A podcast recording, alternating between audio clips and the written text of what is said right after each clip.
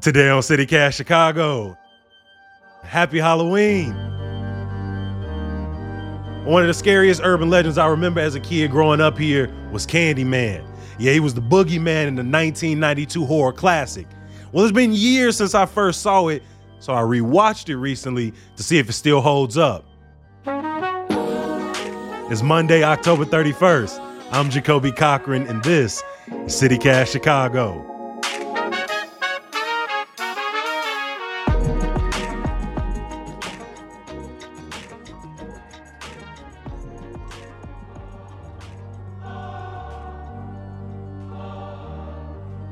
Is nothing to fear. City Cast Chicago will be written on a thousand walls. Come with me and listen. Now I must shed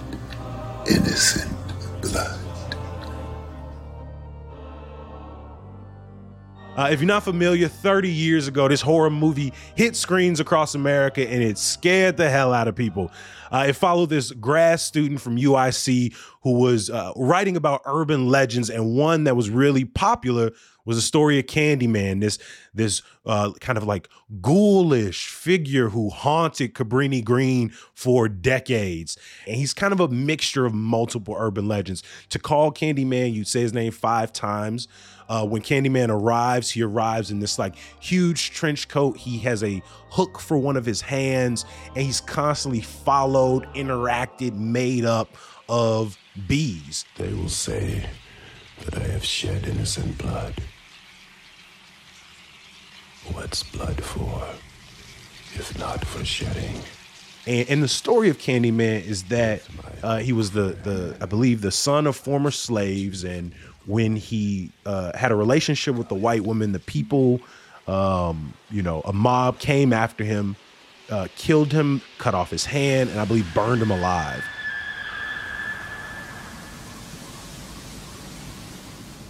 And when they spread his ashes around Cabrini Green, he now haunts the the the residents I came for you.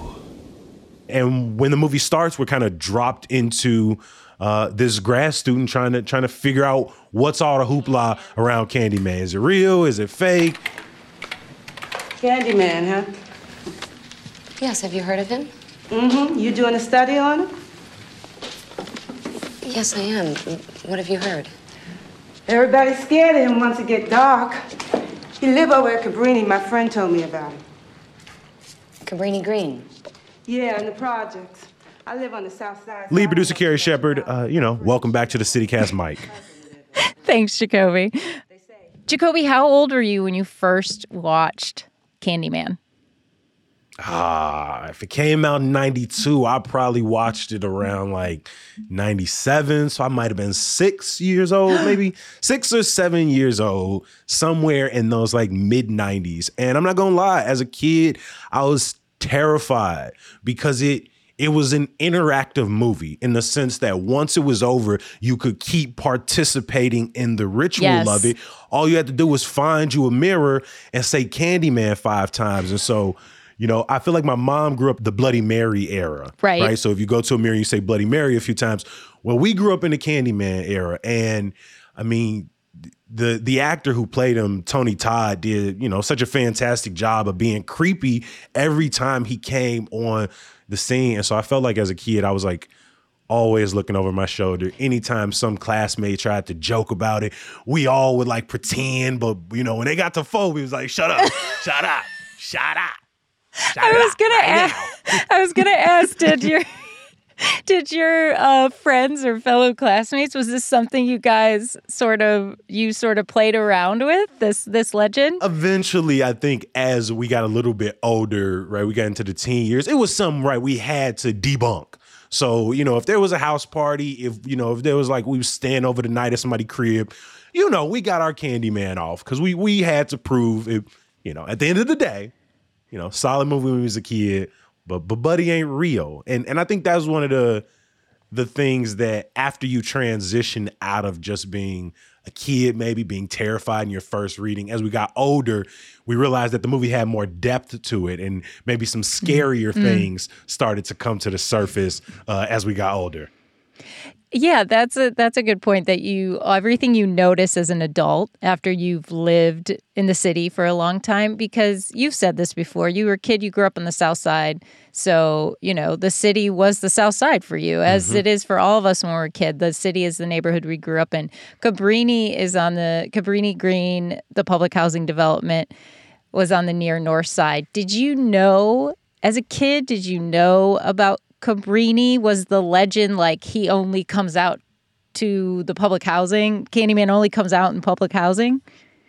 What's interesting is like, no, Candyman, like the legend didn't stay centered in Cabrini, but what was interesting is like the way people talk about Candyman, the way people talk about urban legends and folklore is kind of the way people talked about Cabrini Green when I was a kid. Yeah. You had so many family members who'd be like, oh, I grew up in Cabrini Green, or I knew people who grew up in Cabrini Green, or don't ever go to Cabrini Green. And so, like, you can roll your eyes at the way Helen and Bernadette, the UIC grad students, talk about Cabrini Green. There's a real sense of like, that's the ghetto. We don't go there.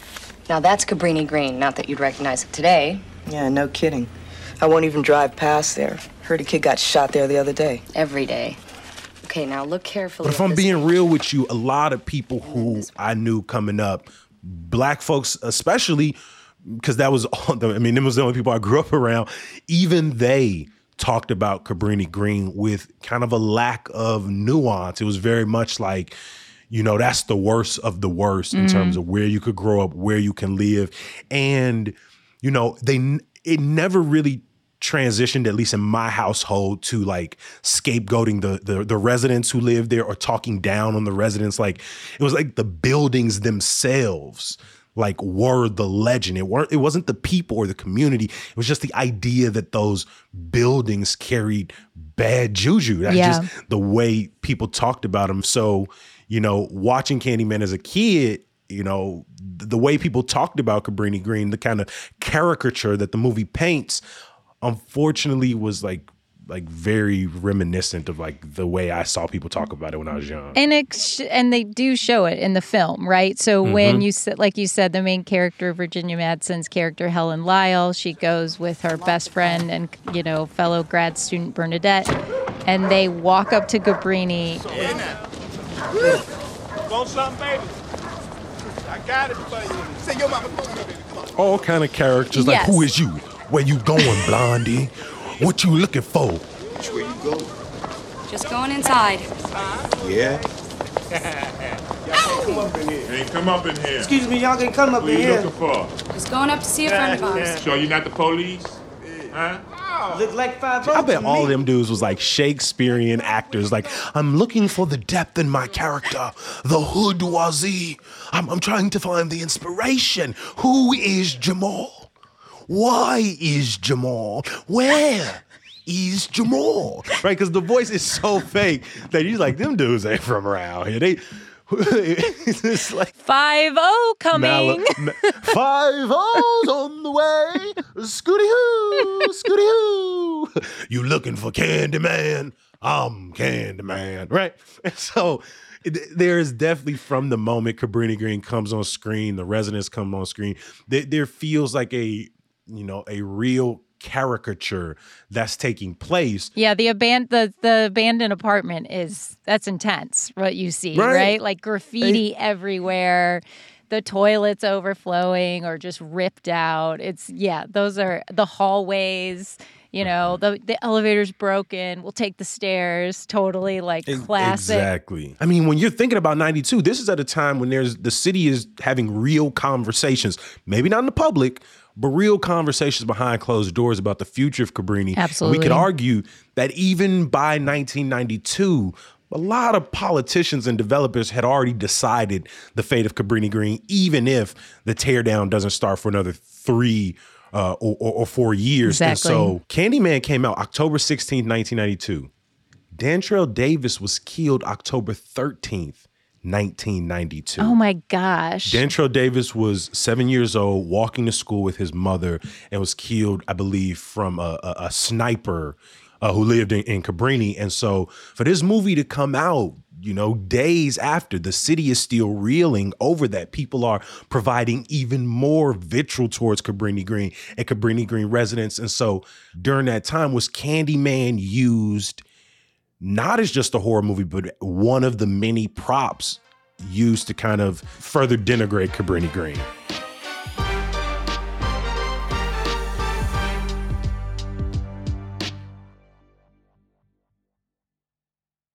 I do want to go back to something you said about public housing, like the caricatures.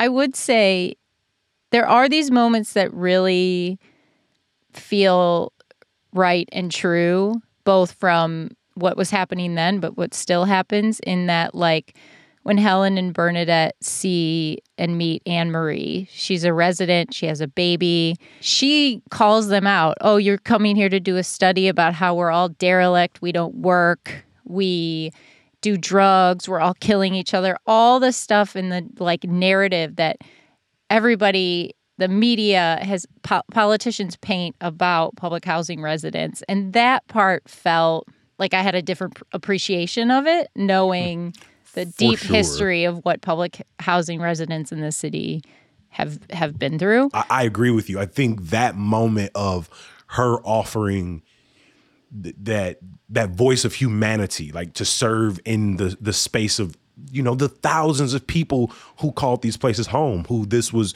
their community, and and this is what you know mattered to them. And in that moment, I do think the commentary of how urban legends get created how how the idea of you know people being forgotten people being haunted people being trapped away in their neighborhoods to, to fend for themselves i do think that was you know well communicated throughout the film When you rewatched it, what did you recognize from the film? Like what is still here that you mm-hmm. see in the film from 30 years ago? I think that opening shot, one, just like the grid and showing the highway, I think it's actually a really interesting commentary about the city, just how well designed it is. Yeah. Uh, and so, you know, seeing 290 or, you know, I've, I, I now work as a coach with the University of Illinois Chicago. So, you know, I kind of notice UIC's campus a little bit and, and, and see that coming up.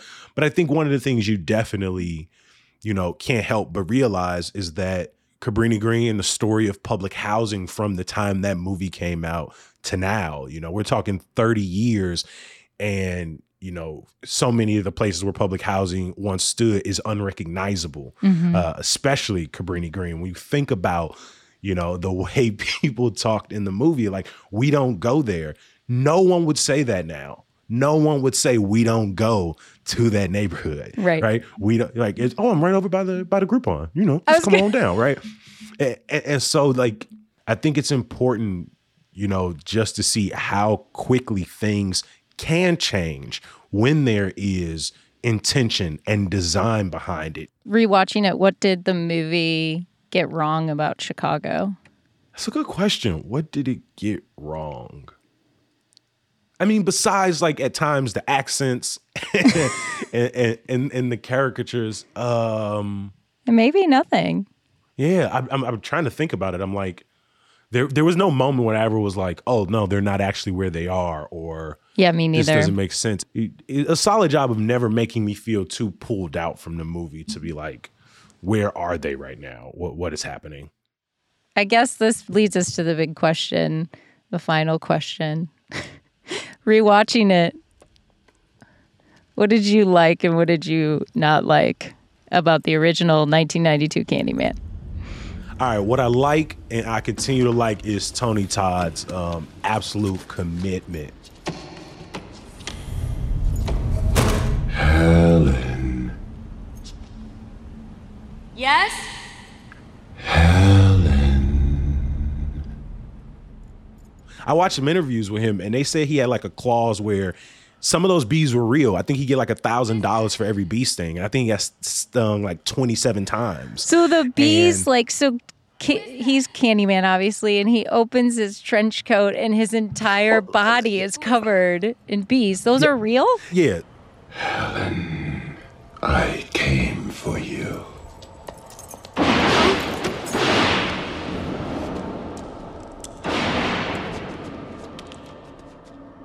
What don't you like rewatching it? I think one of the hardest parts of the Candyman legend for me is just like like white supremacy kills him and now he haunts his own people. Hmm. And I think one of the clear differences, if we can remark on Nia DaCosta's remake of 2021, is that it follows a black person exploring a black urban myth. Like, you know, shout out to Virginia Madsen, right? Helen Lyle did, did her thing. She was trying her best. Um, I'm not gonna lie.